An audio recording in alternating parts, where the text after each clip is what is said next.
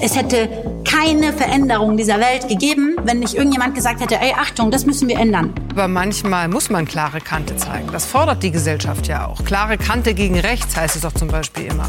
Die Welt brennt. An allen Ecken und Enden haben wir extreme, massive Probleme, vor denen sich auch keiner verschließen kann. Die Welt ist in Aufruhr. Doch Aktivistinnen geben Hoffnung. Du hörst ganz schön laut. Den Veto-Podcast mit Ninja Lagrande und Steven Anpalagan. Wir stellen Menschen vor, die für Veränderung etwas riskieren.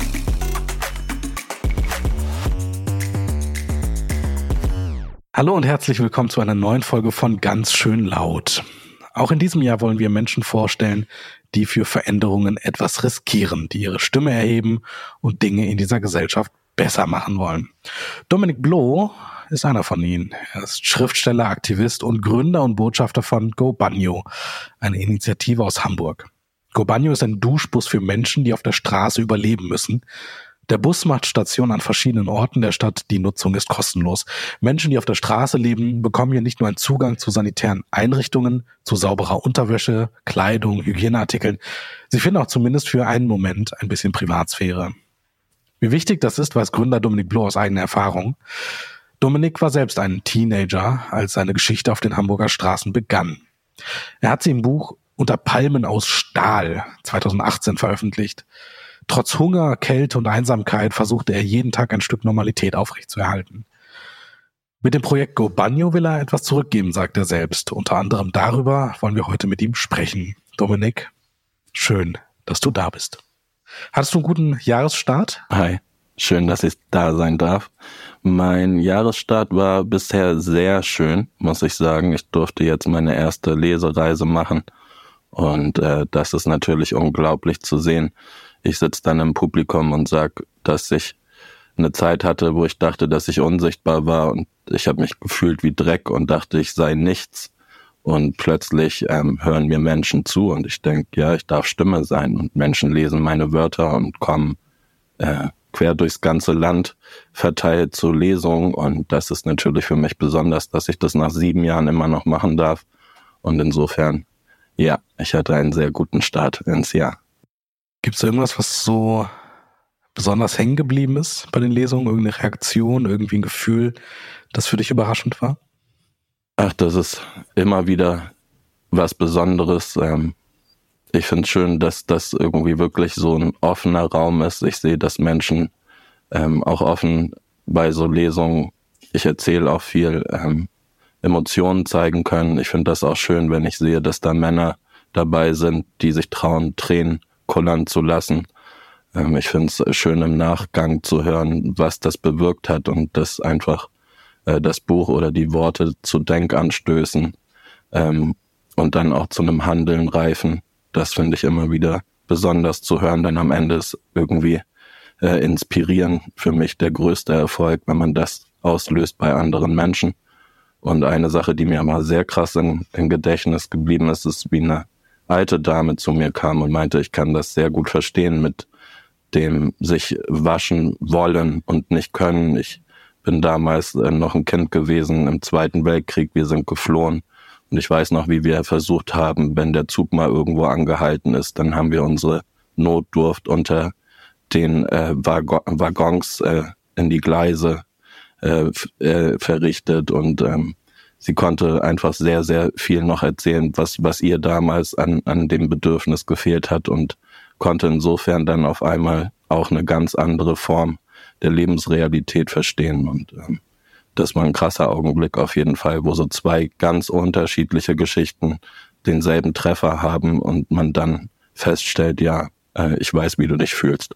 Hast du sowas wie Groll, wenn du auf die Zeit zurückblickst, dass du sagst, früher wolltet ihr mich gar nicht angucken, früher war ich unsichtbar und jetzt, wo ich äh, ein gefeierter Buchautor bin, äh, strömt ihr zu mir und wollt hören, was ich sage. Also gibt es da irgendwas, wo du zurückblickst und sagst, das ist nicht nur gut, dass ich es geschafft habe, sondern irgendwie bleibt so ein Rest an, an, an schlechtem Gefühl bei der Erinnerung?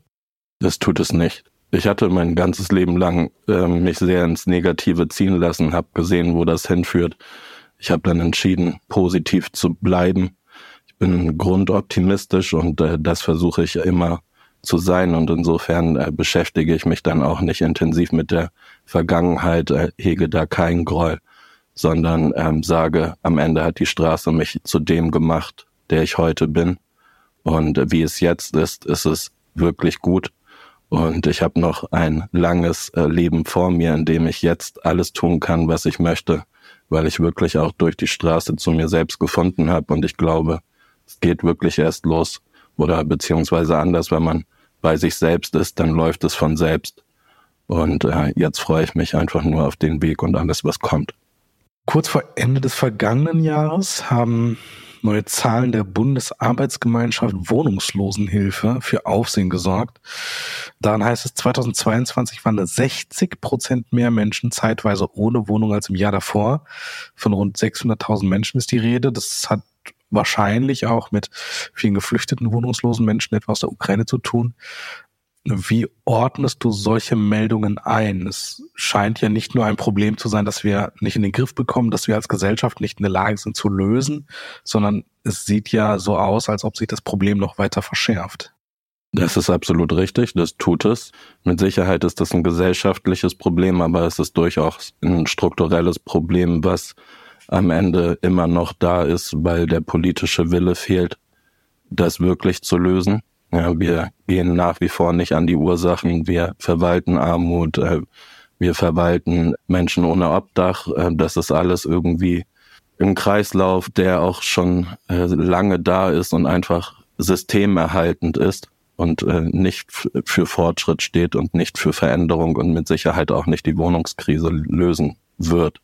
Und insofern als erstes muss jetzt der politische Wille da sein zu sagen, äh, wir sehen die Wohnungskrise, wir müssen bezahlbaren Wohnraum für alle schaffen und äh, wir möchten keine Menschen, die wohnungslos oder obdachlos sind in unserer in unserem Land und in Europa haben. Mhm. Was ja auch gesetztes Ziel der Koalition ist, Obdachlosigkeit bis 2030 zu überwinden.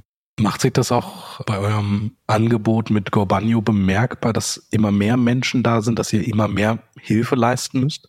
sind schon von Anfang an so viele Menschen, die einfach nur eine Dusche brauchen, dass wir auch Menschen wegschicken müssen am Ende unseres Betriebstages. Das war nach der ersten Woche so und das ist bis heute so. Und äh, auch Gobanio ist, glaube ich, wirklich ein wichtiges Projekt. Aber es ist auch nur eine Dusche auf den kalten Asphalt. Das ist eine Dusche auf den kalten Stein, so ein Tropfen. Und ähm, ist im Grunde auch systemerhaltend und kann nicht eine langfristige Lösung darstellen. Und Combanio ist bestimmt nichts, was man groß skalieren sollte und äh, sagt, ja, damit äh, retten wir jetzt Menschen, sondern auch das muss äh, in dem Fall akute Nothilfe sein. Ich glaube tatsächlich, Men Waschen ist ein menschliches Grundbedürfnis und jeder hat das Recht, sich zu duschen. Deswegen sind wir da draußen, um sanitäre Anlagen bereitzustellen. Aber im Endeffekt gibt's nur ein, eine Antwort und die heißt Housing First. Das ist das Prinzip, wie wir Obdachlosigkeit beenden werden. Und das gilt es jetzt in den nächsten Jahren zu verstetigen und das äh, von Bundesebene bis hin auf kommunale Ebene. System erhalten, sagst du? Alles ist das System erhalten. Ich meine, guck dir mal die ganzen großen Wohlfahrtsverbände an. Wo haben denn die ihre mhm. verdammten Geschäftsstellen? Ja, da gehe ich hin und dann sehe ich das so neben Reedereien wie Hapag-Lloyd und ich sehe Panorama, Glasfassaden. Ich denke mir nur, was ist denn das für eine Miete? gucke ich mir Personalkosten an, sehe, wie Spendengelder in der Verwaltung einfach dahin fließen. Bei all dem, was wir versuchen zu transformieren und zu verändern, ist das, glaube ich, auch immer wichtig, dass wir die vermeintlich Guten uns hinterfragen und immer äh, mit einem Auge auch mhm. bei uns sein sollten und checken, wie weit bringen wir hier wirklich was voran oder wie weit halten wir sogar etwas auf und ist der Weg, den wir mal eingeschlagen haben, weil wir erstmal was Gutes wollten, ähm, überhaupt nachhaltig der richtige. Und das sollte auf jeden Fall gerade im sozialen Bereich etwas sein, wo man immer wieder drüber sprechen sollte.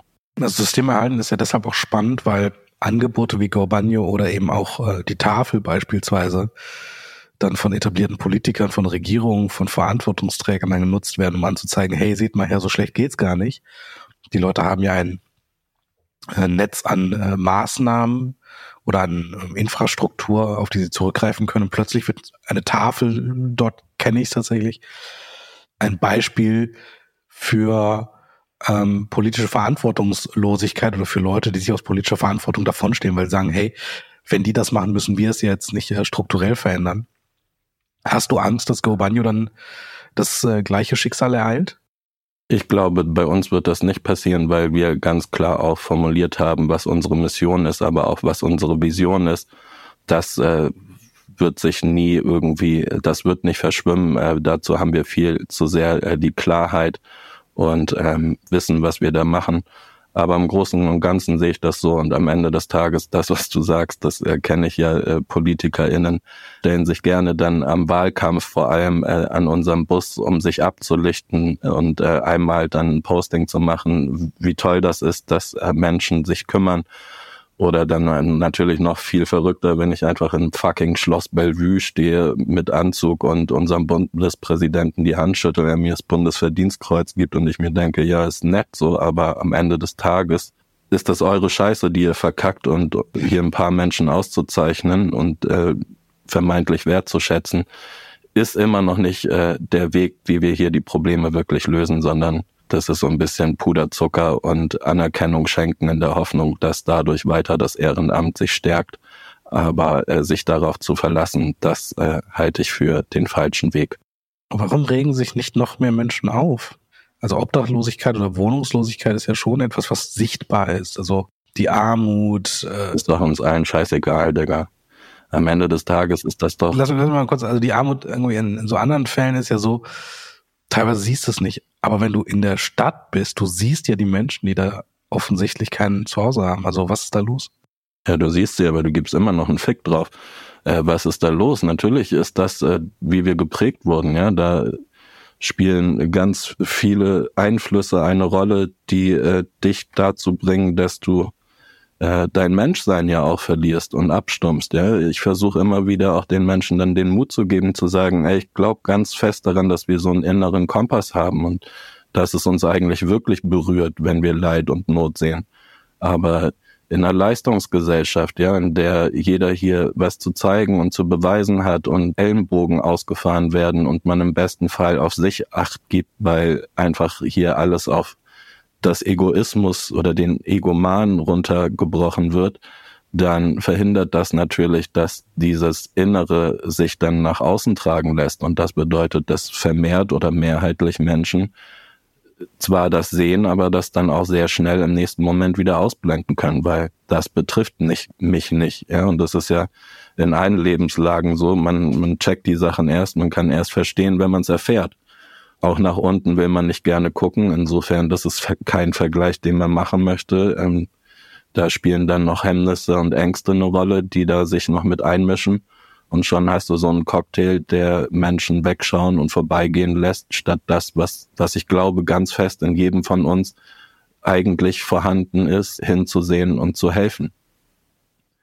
Und das ist was, äh, was ich mir wünsche, dass wir da, und das ist tatsächlich dann wieder ein Gesellschaftsthema, wieder mehr Mut finden, aufeinander zuzugehen und miteinander zu reden. Das gilt nicht nur für unsere Mitmenschen ohne Obdach, sondern im Großen und Ganzen für alle. Hm. Du hast angefangen zu helfen, du hast etwas begonnen, und zwar die Initiative, die Ende 2019 gestartet ist, Go Banjo als Duschbus an verschiedenen Standorten in Hamburg. Kannst du für Menschen, die noch nichts von dir oder deinem Projekt gehört haben, einmal kurz sagen, was ist das, was ihr macht, ganz konkret? Gobanio. An wen richtet es sich? Woher, wo, genau, woher wissen die, dass es euch gibt? Und wie finden die zu euch? Also ganz kurz Gobanio. Ein Banjo ist schon mal auf mehreren europäischen Sprachen das Wort für Badezimmer, auch gerade im osteuropäischen Raum. Gobanio, also mobiles Badezimmer.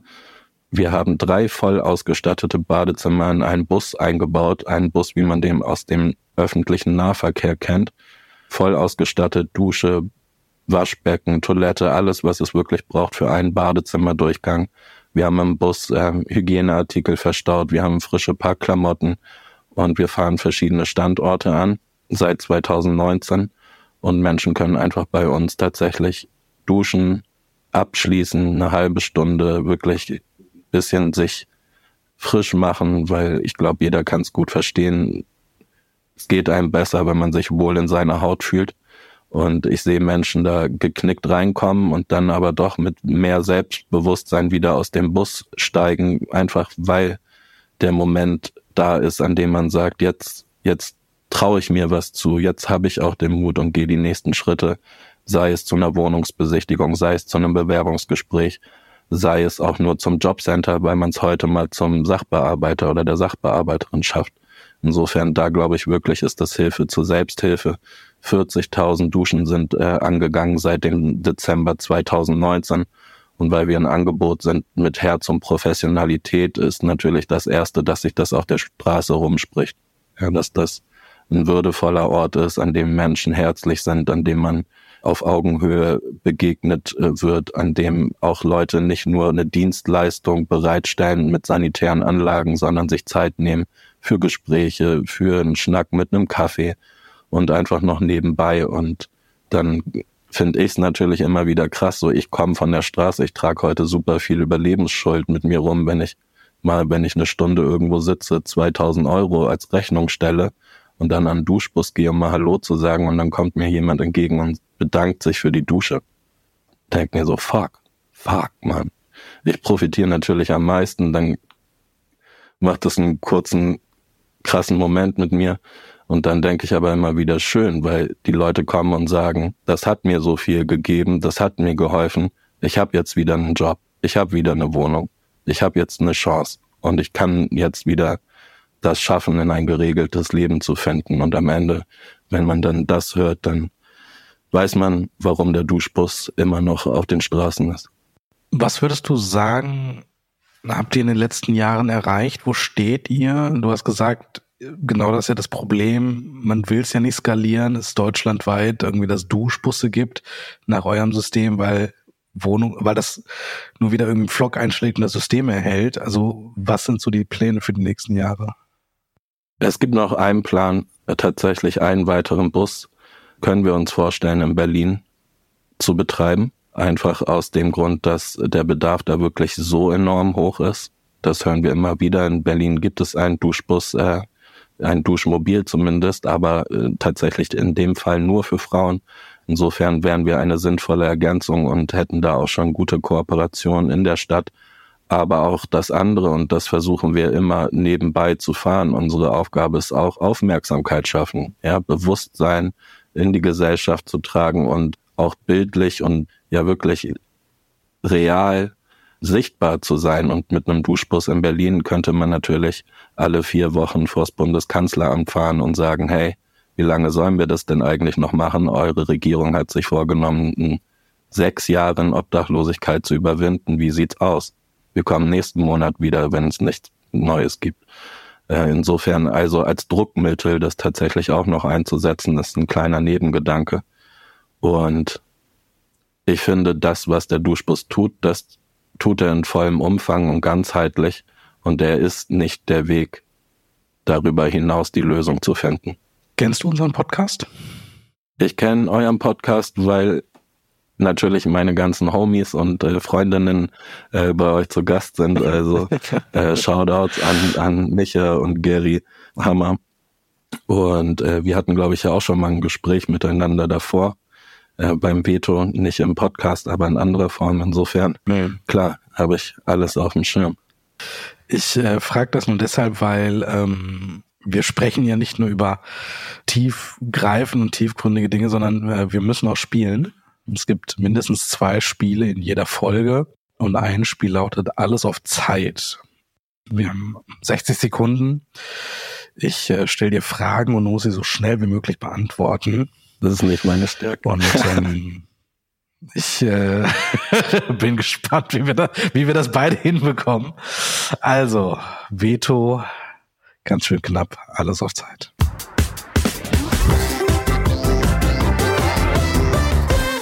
Ganz schön knapp. Alles auf Zeit. Auf was kannst du nicht verzichten? Schreiben. Wann hast du zuletzt etwas geschenkt bekommen?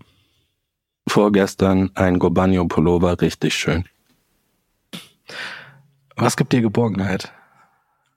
Licht. Was liegt unter deinem Bett? Ich habe nur eine Matratze auf dem Boden. Wovon träumst du nicht mehr? Ich träume generell kaum. Worüber hast du zuletzt herzlich gelacht? Oh, ich lache nicht so viel. Deine Botschaft an ein jüngeres Ich? Du ahnst schon, was kommt und alles wird gut. Was würdest du gerne können? Handwerken. Ein bisschen besser, ein bisschen ordentlicher schrauben und bohren. Ja.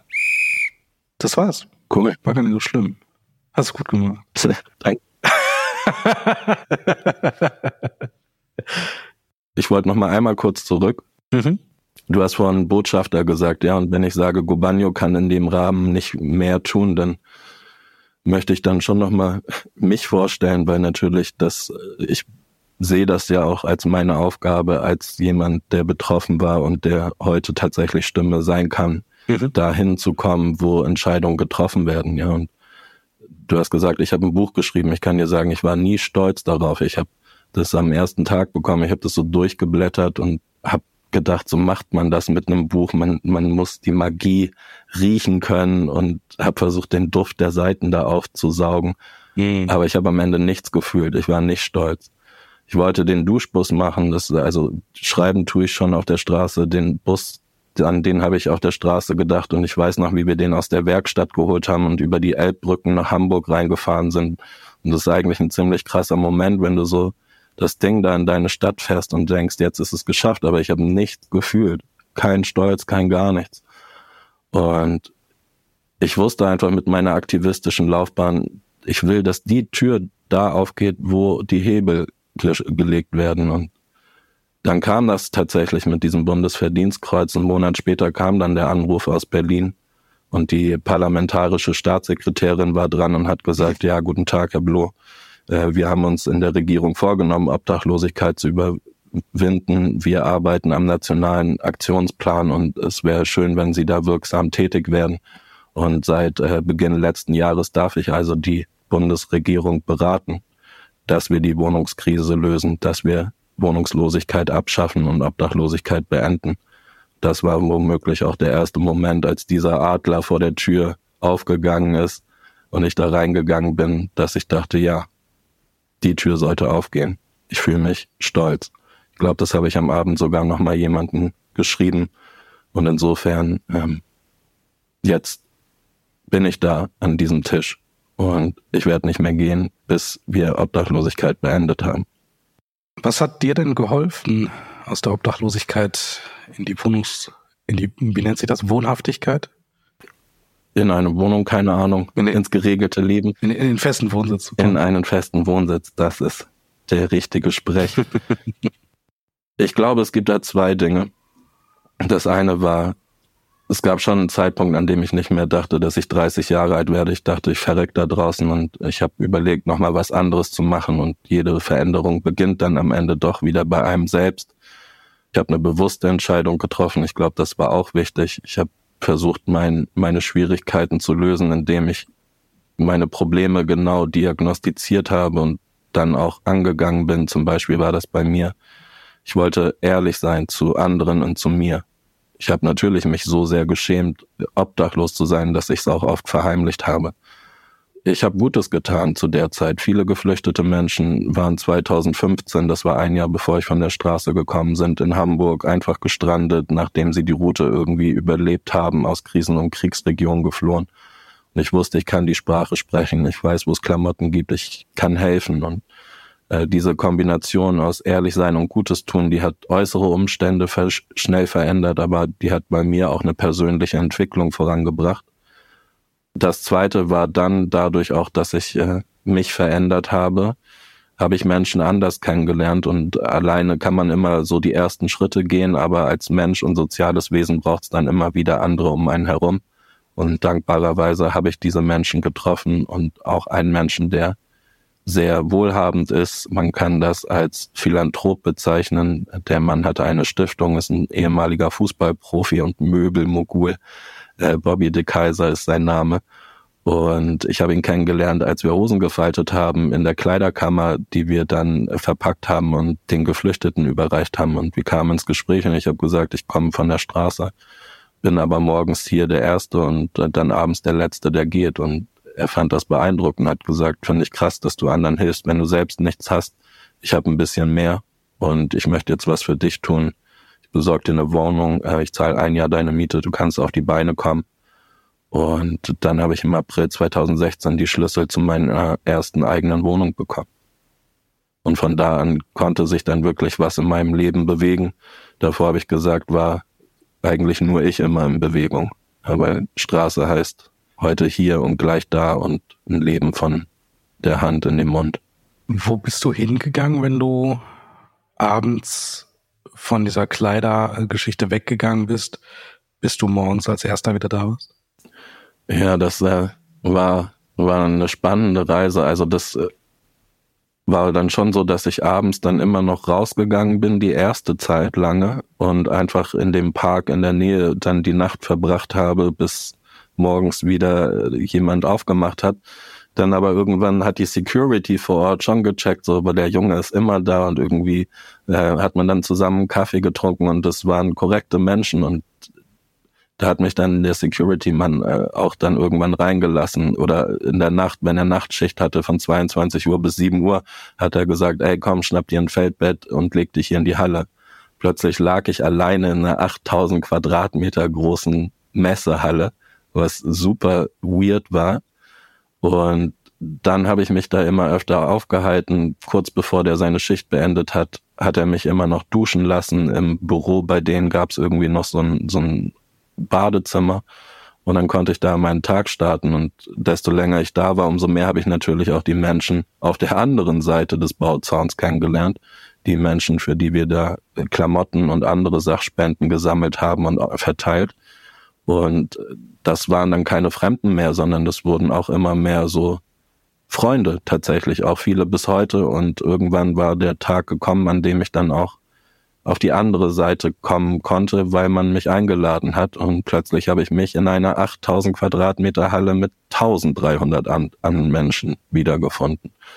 Und habe da dann eine lange Zeit verbracht. Und deshalb ja so die letzte Station war wirklich die Kleiderkammer, bevor dann der Weg in, in meine eigenen vier Wände passiert ist. Kurze Werbeunterbrechung in eigener Sache. Mit Veto geben wir Aktivismus eine mediale Bühne. Wir erzählen von denen, die aufstehen und ihre Stimme erheben. Was sie wollen, was sie antreibt, das lest ihr jede Woche neu auf veto-magazin.de.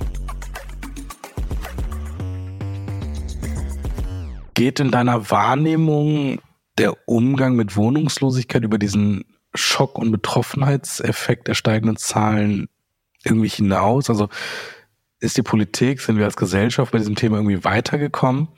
Das eine ist ja, ob die Zahlen steigen und wir dann einfach daneben stehen und nichts machen. Das andere ist ja, ob dann nicht sogar so ist, dass ähm, Erzählungen und Narrative und politische Entscheidungen eher sich sogar noch verstärken. Also ich, ich kenne in der politischen Kommunikation ehrlich gesagt nur zwei große Erzählungen. Das eine ist Ausländer raus oder Boot ist voll. Und das andere ist die faulen Arbeitslosen. Und die faulen Arbeitslosen sind im Prinzip auch nur so die Vorhölle zu dem, was sich dahinter verbirgt, nämlich dann die, der doch irgendwie Verachtung für arme Menschen. Ne, irgendwie Florida Roll, faulster Arbeitsloser Deutschlands und so Hartz IV TV.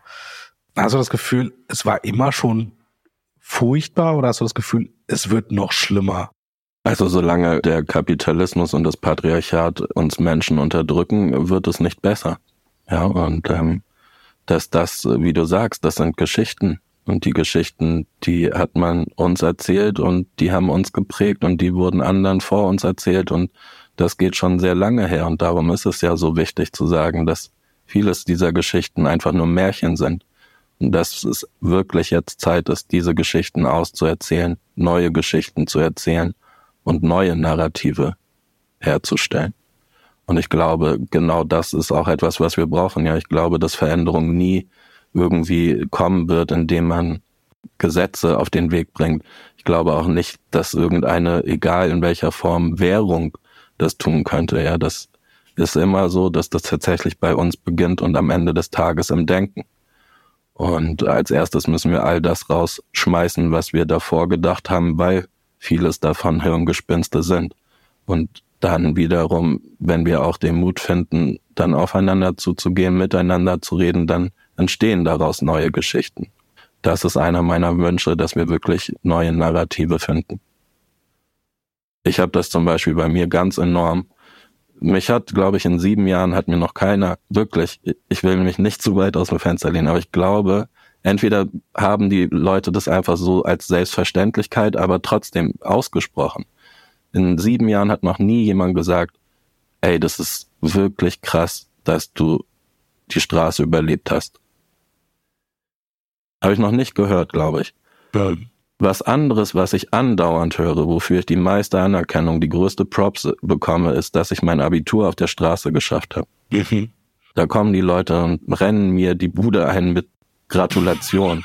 Und das ist dieselbe Gefahr. Das ist ein selbes altes Narrativ, das ist eine alte Geschichte, nämlich die von dem Jungen von der Straße, der nur sich hart genug angestrengt hat, fleißig war, weiter zur Schule gegangen ist und sein Abi gemacht hat. Mhm guck, wenn man nur willensstark genug ist und einfach sich anstrengt, dann erreicht man das. Dann kann man auch sein Abitur auf der Straße schaffen, denn jeder kann es doch schaffen. Wir sind doch unseres Glückes eigener Schmied. Dahinter, wenn Leute mir also diese Props geben, steckt eine neoliberale Ideologie. Und das ist eine Gefahr. Und ich versuche dadurch, dass ich meine Geschichte erzähle und auch in der Öffentlichkeit neue Geschichten voranzubringen. Und meine Antwort dann ist immer, du, ich habe keine starke Leistung erbringen wollen. Das war von Montag bis Freitag, von morgens bis mittags ein warmer, sicherer Raum. Hat völlig gereicht, gerne zur Schule zu gehen. Und, was ich vorhin meinte, wir sind soziale Wesen. Ein Mensch muss immer Teil von etwas sein. Als Straßenjunge habe ich mich ja. als nichts gefühlt. Solange ich zur Schule gegangen bin, wusste ich, bleib Schüler. Wenn man mich gefragt hat, was geht, sage ich, mein Name ist Dominik, ich gehe zum Wirtschaftsgymnasium, dies, das. Ich habe noch dazugehört. Und das war für mich so wichtig, dass ich so lange in die Schule gegangen bin, bis ich mein Abi hatte.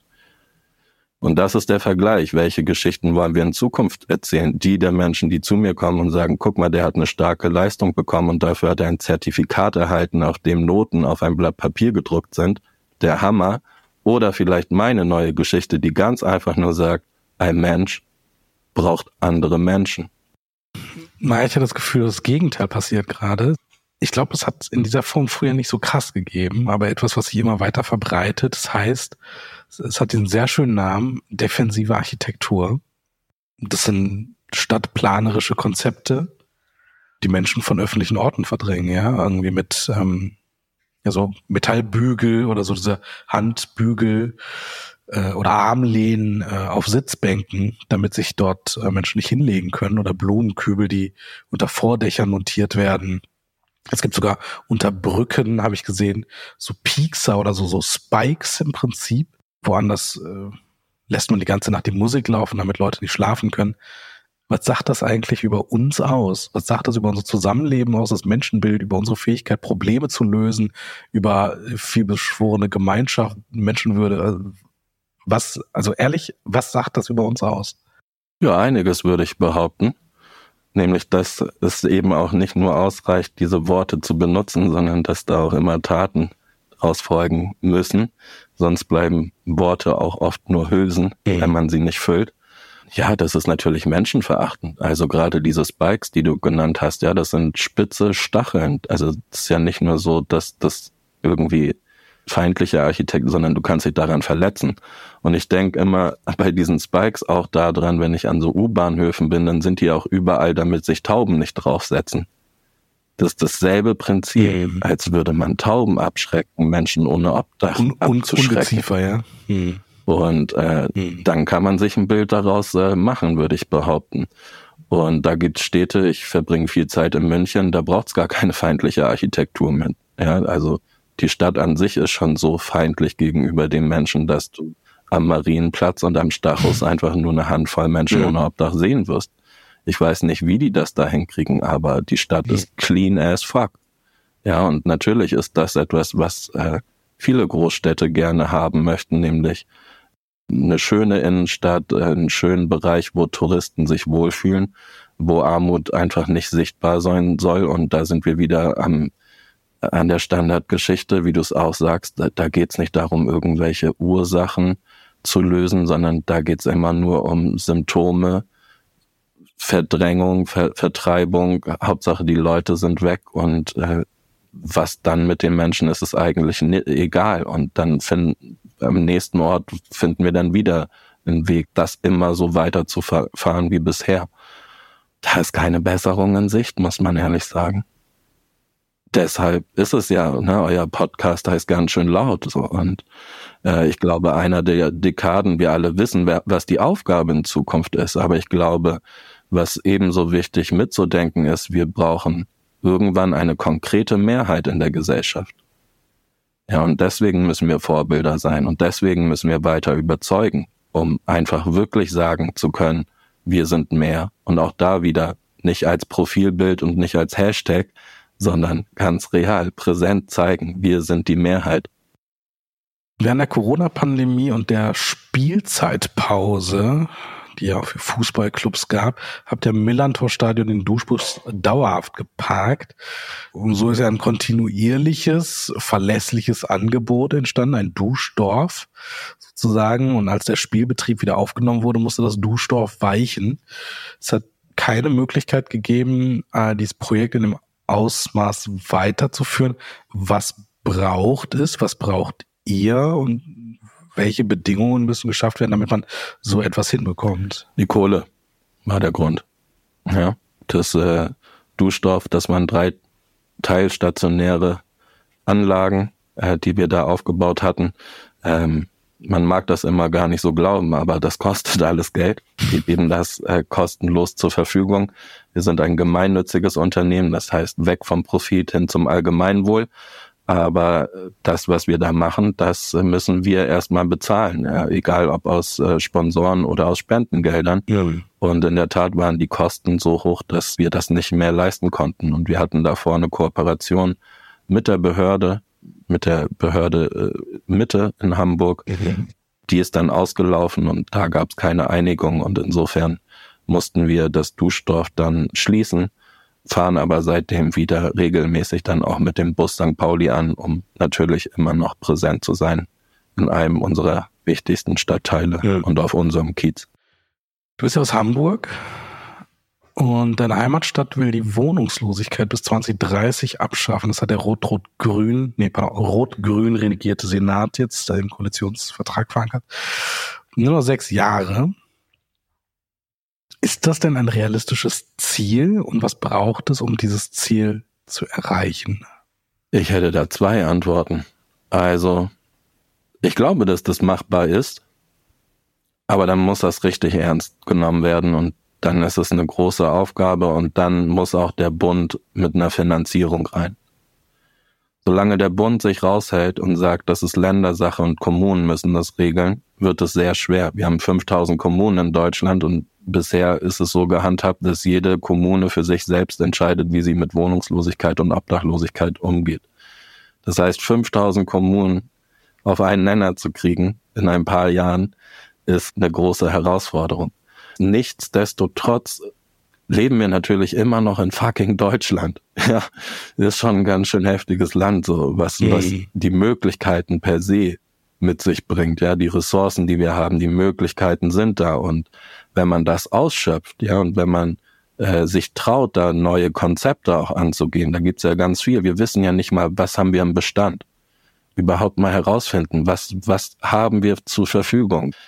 Wie können wir vielleicht Bürogebäude oder andere Nutzungsformen erschließen, die wir zu Wohnraum machen können? Wie, es geht ja nicht nur um 400.000 mhm. äh, Wohnungen im Jahr bauen, sondern es geht äh, um auch zu sehen, was haben wir. Und ich glaube, da würden wir schon viel gewinnen. Jetzt ist einfach wirklich äh, Zeit, den Schalter umzulegen und ähm, mit einer Ernsthaftigkeit und einer, einem guten Team, was wirklich aus Politik von Bund bis Kommune reichen muss, wo Menschen in der Wohnwirtschaft mit am Tisch sitzen müssen, wo Menschen aus der Zivilgesellschaft mit drin sitzen müssen. Und was ich auch besonders wichtig finde, da müssen auch Menschen, die betroffen sind, mit am Tisch sitzen und ihre Bedürfnisse erläutern können. Und wenn die Menschen zusammenkommen, dann kann man da was auf den Weg bringen, was uns dem Ziel näher kommen lässt. Also da bin ich, ich bin Optimist. Ich glaube, das ist machbar. Mhm. Gleichzeitig auch, ich fand den Satz immer scheiße, muss ich sagen. Dieses, es kann jeden treffen. weil es kann nicht jeden treffen. Ja, Christian Lindner wird einfach nicht in drei Monaten obdachlos sein. So. Und wer, wer kann in drei Monaten obdachlos sein? Menschen, die viel Schulden haben und sich nicht mehr trauen, die Briefe aufzumachen. Menschen, die keinen sozialen Halt haben, keinen Freundeskreis, vielleicht keine Familie mehr im Leben, die wirklich alleine sind und überfordert und dem Druck nicht mehr standhalten können.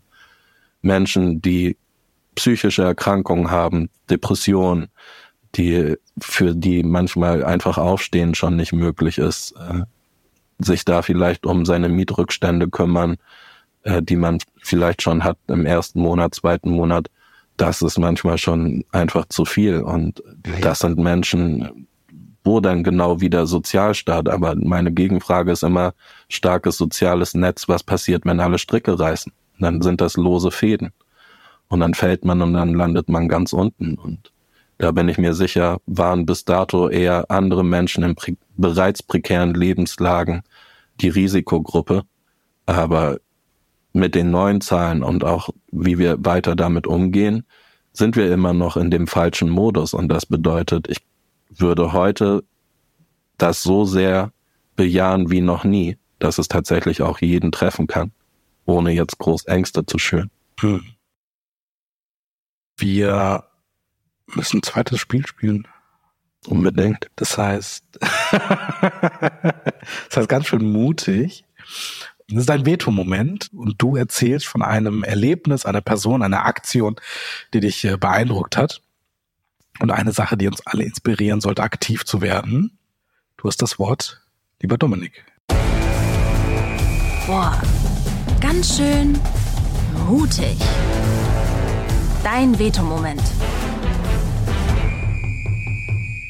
Also ganz schön mutig das letzte Mal, wo ich dachte, wow, ja, finde ich krass, war heute Morgen und es passiert aber jeden Tag, da wo ich herkomme, da wo ich unterwegs bin. Äh, ich habe einen großen Demut davor, wenn Menschen Geld fragen.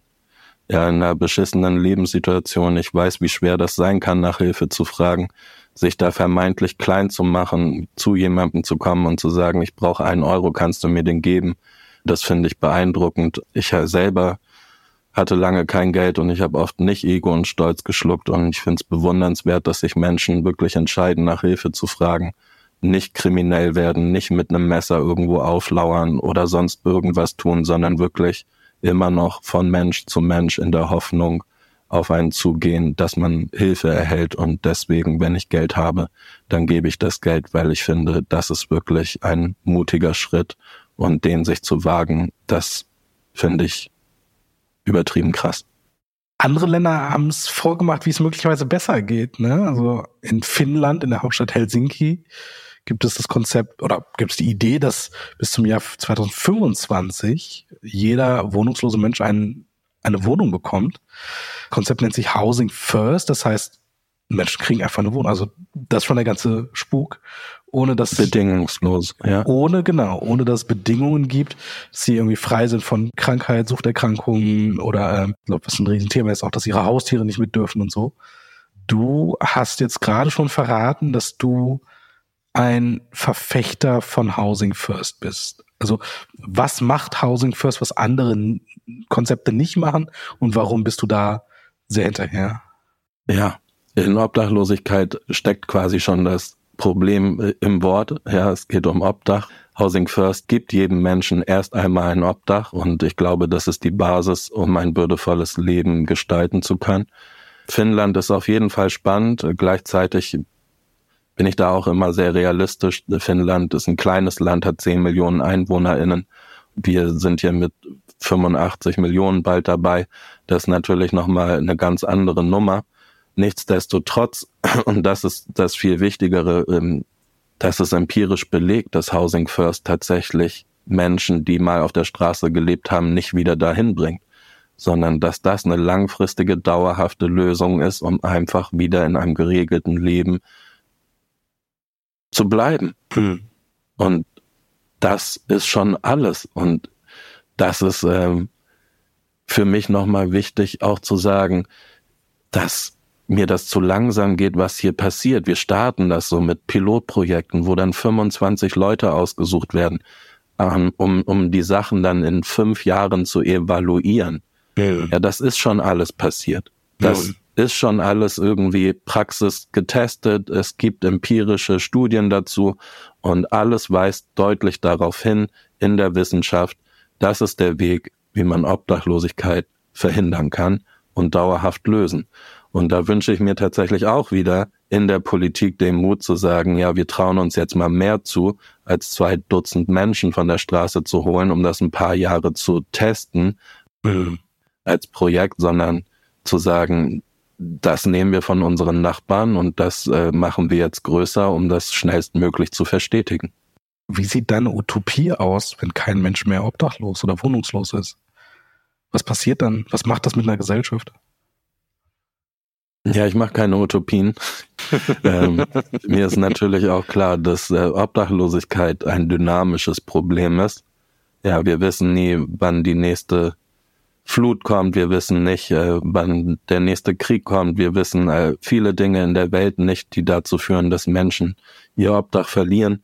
Äh, das kann äh, hier in Hamburg sein, äh, im Bundesgebiet oder darüber hinaus. Und insofern wird Obdachlosigkeit in irgendeiner Form immer da sein der Weg, wie wir damit umgehen, das ist das Spannende. Und äh, ich finde eben, Obdachlosigkeit, Wohnungslosigkeit wird gerne abgegrenzt vom Thema Wohnen. Dabei finde ich, sollte es absolut da reingehören. Wir brauchen bezahlbaren Wohnraum für alle in den nächsten Jahren. Und dann sind wir beim übergeordneten Thema. In allen Belangen geht es natürlich um soziale Gleichberechtigung. Da müssen wir die Voraussetzungen schaffen, dass hier die Menschen dieselben Möglichkeiten haben. Und das würde sich verändern. Und da bin ich mir sicher, würde natürlich auch ein großer Nutzen sowohl für uns als Gesellschaft entstehen, aber natürlich auch wieder für ganz viele andere Dinge. Stichwort Fachkräftemangel. Natürlich haben Menschen auf der Straße Potenziale und haben Fähigkeiten, die sie gerne auch entwickeln und entfalten möchten. Und natürlich möchte man einen Teil dazu beitragen, irgendwie nützlich zu sein. Das sind alles Sachen, äh, die sinnstiftend sind. Und insofern, bevor wir Menschen ihren Schicksalen auf der Straße überlassen, würde ich gerne, und das ist für mich, glaube ich, eins der wichtigsten Dinge, auch wieder, wo wir bei Narrativen sind, in Deutschland, in unserem System, wir, das Prinzip heißt fordern und fördern. Das würde ich gerne tauschen. Ja, wir müssen neu, neu denken. Und ich würde sagen, du, ich bin eigentlich hier in der Position, wo ich ich habe die Ressourcen, ich habe die Human Power, statt mit dem Finger immer noch nach unten zu zeigen, weil das ist auch wieder eine neoliberale Ideologie. Herr, wir haben doch hier genug Angebote. Du musst nur das tun, dann wird dir geholfen. Ich fordere was von dir und dann fördere ich dich. Mhm.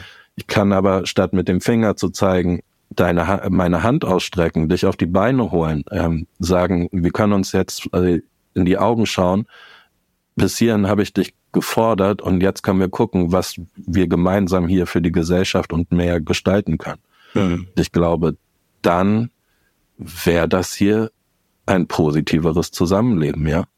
Es gibt ja vermeintliche Helfer- und Hilfsgeschichten und vermehrt nicht mehr nur in der Kirchenzeitung, sondern auf YouTube durch sogenannte irgendwelche Influencer, die dann ähm, irgendwelche Sachen machen, dann holen sie die Leute von der Straße so und äh, stylen die um oder dann kriegen die einen Haarschnitt und dann landet das dann äh, als Meme auf Reddit. Ich habe das ein paar Mal gesehen, weil es mir irgendwie dann beim Scrollen so untergekommen ist und ich hatte immer ein ganz seltsames Gefühl. Ich hatte immer das Gefühl, ja, Hilfsleistung ist das eine, aber hier wird doch auch gerade Content produziert auf dem Rücken von irgendwelchen wohnungslosen Leuten. Oder ist das etwas, wo du sagst, nee, nee, das ist schon gut, weil hier Aufmerksamkeit stattfindet und etwas Gutes passiert? Oder siehst du das eher kritisch, weil es instrumentalisiert wird? Äh, dein Gefühl täuscht dich nicht. Ich verabscheue solche Videos. Ich finde natürlich, dass das eine inszenierte Darstellung ist. Ja, dass da äh, mit der Form der Hilfe und der Mitmenschlichkeit gehandhabt wird aber dass das nur Mittel zum Zweck ist und dass das natürlich am Ende auch wieder nur darum geht, Profite zu generieren mit Werbeeinnahmen, die in den Zwischensequenzen mal laufen oder im besten Fall, wenn du Influencer sagst, danach nochmal sein Produkt in die Kamera halten ähm, und dann mit dem mit den Emotionen spielen, ja, die man da auslöst. Denn am Ende berührt das natürlich Menschen, wenn andere Menschen Menschen helfen. Aber ja, es gibt ja dann in den Kreisen auch das einfache Wort, das ist alles Fake. Ja, das ist Fake Shit. Und das hat nichts mit Herz zu tun und das hat auch nichts mit Würde zu tun. Und insofern, da spielen Menschen auf der Straße die Schauspieler.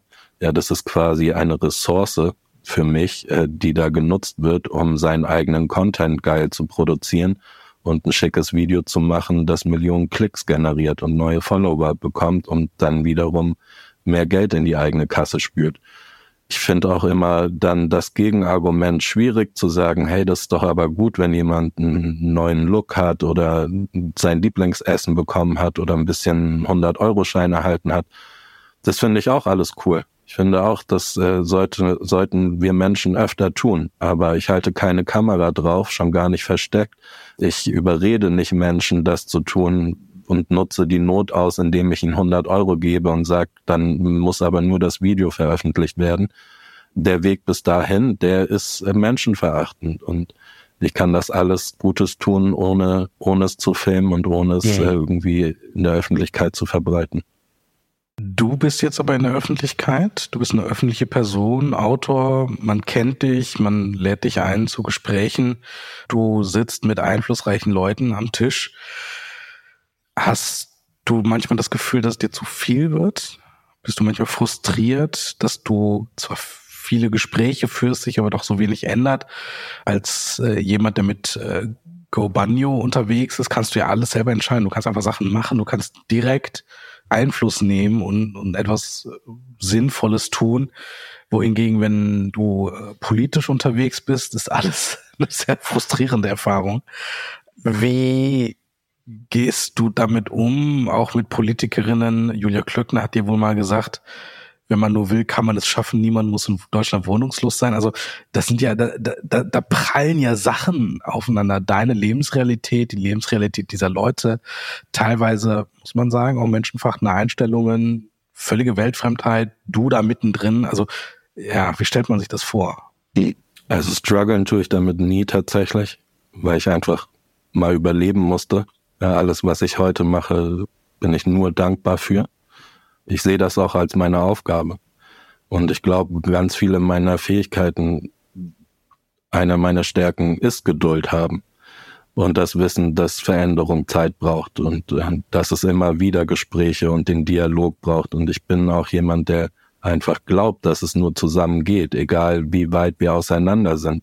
Am Ende des Tages würde ich mich mit Julia Klöckner immer wieder hinsetzen, wenn sie noch im Kabinett wäre, vielleicht gemeinsam einen Kompromiss zu finden. Ähm, das ist schon was, was ich immer wieder mitnehme. Ähm, es ist ein Marathon und kein Sprint. Und ich versuche einfach, ja, mit dieser Mission dabei zu bleiben. Und es fühlt sich aber auch so an, als was, das ist mein gewählter Weg. Der zermürbt mich nicht, der, da, daraus schöpfe ich immer nur mehr Mut. Und du hast recht, hier und da gibt es dann die Momente, aber ich sehe eben auch die andere Seite und was möglich ist, wenn man Menschen erreicht. Dann entsteht zum Beispiel sowas wie Gumbanyo und der Duschbus. Und insofern, ich versuche weiter dahingehend zu wirken, dass wir alle irgendwann auf einer Seite stehen und dass der Satz, in Deutschland muss kein Mensch auf der Straße leben, irgendwann vielleicht im besten Fall wirklich wahr wird. Wie sieht eine lebenswerte Stadt der Zukunft für alle Menschen in deiner Vorstellung aus? Cooler, grüner. Die Innenstädte, glaube ich, ähm, nordischer sind ein Ort, den wir als Stadt wieder zurückerobern sollten. Ich fand das in Corona schon heftig, wie wir uns manche Orte einfach wiedergeholt haben, weil man nirgendwo reingehen konnte. Und mhm. im Grunde gibt es viele schöne Plätze, ja, und äh, die sind aber menschenleer. Und das würde ich mir, glaube ich, wünschen, dass wir da die Stadt anders gestalten und natürlich auch mit der Gesellschaft. Und insofern, ich finde, Bürgerräte sind eine geile, geile Sache. Ich glaube, das ist ein gutes Konzept, dass Menschen, die auch vor Ort sind, äh, Entscheidungen mittreffen. Äh, Menschen, die Entscheidungen nicht nur treffen, weil sie gewählt sind und wiedergewählt werden möchten und dann das tun, was ihre WählerInnen eigentlich gerne hören möchten, sondern in so Bürgerschaften da entscheiden Leute und danach gehen sie wieder in ihren Alltag und ich würde nichts für mich entscheiden, was erstmal scheiße ist, wenn ich da wohne. Und äh, würde dann schon gucken, dass ich mir da bestmöglich was ausdenke, was allen zunutze kommt. Und insofern, äh, da würde ich mir auch das Zusammenkommen von Zivilgesellschaft und Behörde, Politik wünschen, um gemeinsam zu überlegen, wie sieht eine Stadt für alle aus. Wir sind am Schluss angelangt. Wir enden immer damit, dass inhaltlich der Gast das letzte Wort hat. Es wärst in diesem Fall du und zwar mit einer Werbeanzeige. Du kannst Werbung machen für dich, für dein Produkt, für irgendeine Sache, die dir wichtig ist, für eine Kampagne, für, ein, für eine Dienstleistung, für egal was. Du hast ein paar Minuten Zeit und es geht jetzt los. schön wichtig. Platz für deine Werbeanzeige.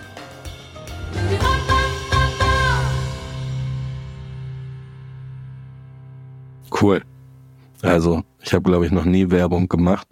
Ich werde auch nie für mich selber werben. Ich werde oder ich wünsche mir gerne ein Augenmerk zu richten auf das Sonnenschein-Café. Das Sonnenschein-Café ist initiiert von Gülay Ulas, auch Mitgründerin von Gobanyo, einer der ersten Menschen, der ich damals von der Duschbus-Idee erzählt habe. Wir sind sehr gute Freunde geworden und äh, sie hat sich dem Thema sehr angenommen. Und nicht nur, dass sie mit Gobanyo gegründet und auf den Weg gebracht hat, hat sie auch in einer kalten Winternacht im Jahr 2018 entschieden, dass sonntags, an dem viele öffentliche Einrichtungen geschlossen sind, der Bedarf hoch ist, dass Menschen ohne Obdach aber dann keine Anlaufstelle haben und sie hat das Sonnenschein-Café ins Leben gerufen und macht also seit über oder bald sechs Jahren jeden Sonntag die Mathilde Bar auf. Da gibt's Kaffee, da gibt's Kuchen, die ganze Nachbarschaft ist eingeladen. Da wird manchmal Fußball geguckt und dann wird laut gegrölt und ich komme da rein und dann gibt's die Momente, wo ich mich im Raum umsehe und dann kann ich nicht mehr unterscheiden, wer ist hier der Mensch ohne Obdach und wer ist hier einfach nur ein Nachbar. Und das sind wunderbare Orte, denn man muss das nicht immer nur getrennt denken. Ja, Menschen ohne Obdach, die gehören in unsere Community, die gehören in unsere Nachbarschaft und das sind Menschen in unseren Städten. Und Orte, an denen man gemeinsam cool Zeit verbringen kann, die gibt es immer noch sehr rar. Und deswegen, das Sonnenschein-Café ist für mich ein Vorbildprojekt. Ist mit ganz viel Liebe gemacht, mit sehr viel leckerem Kuchen, sehr gutem Kaffee und braucht tatsächlich sehr viel Unterstützung, weil viele Menschen hasseln einfach wirklich jeden Tag ganz im Schweigen, im Stillen, nicht so wie diese verdammten Influencer, die äh, das alles teilen müssen. Da gibt's Leute mhm. wie Gülay, die alles geben und im Grunde bekommen das nur wenige Menschen mit. Deshalb, wenn ich hier jetzt die Plattform habe, dann ist es auf jeden Fall das Sonnenschein-Café, was ich herzlich empfehlen kann und was es sich absolut lohnt zu bewerben. Das war Dominik Bloh, Gründer und Botschafter von Go Banyo. Dominik, vielen Dank, dass du da warst. Ihr hört ganz schön laut der Podcast des Veto-Magazins, immer abwechselnd mit Steven Palagan, das bin ich, und Ninja Lagrande, meine geschätzte Kollegin, die nächstes Mal wieder dran ist. Ich kann nur sagen, schön, dass du da warst, lieber Dominik, schön, dass ihr zugehört habt. Ich fand, das war eine echt spannende, inspirierende und auch tiefgründige Folge. Ich hoffe, ihr abonniert uns überall da, wo es Podcast gibt, empfehlt uns weiter und ich sag mal vielen Dank. Auf Wiederhören. Ciao. Vielen Dank. Ciao.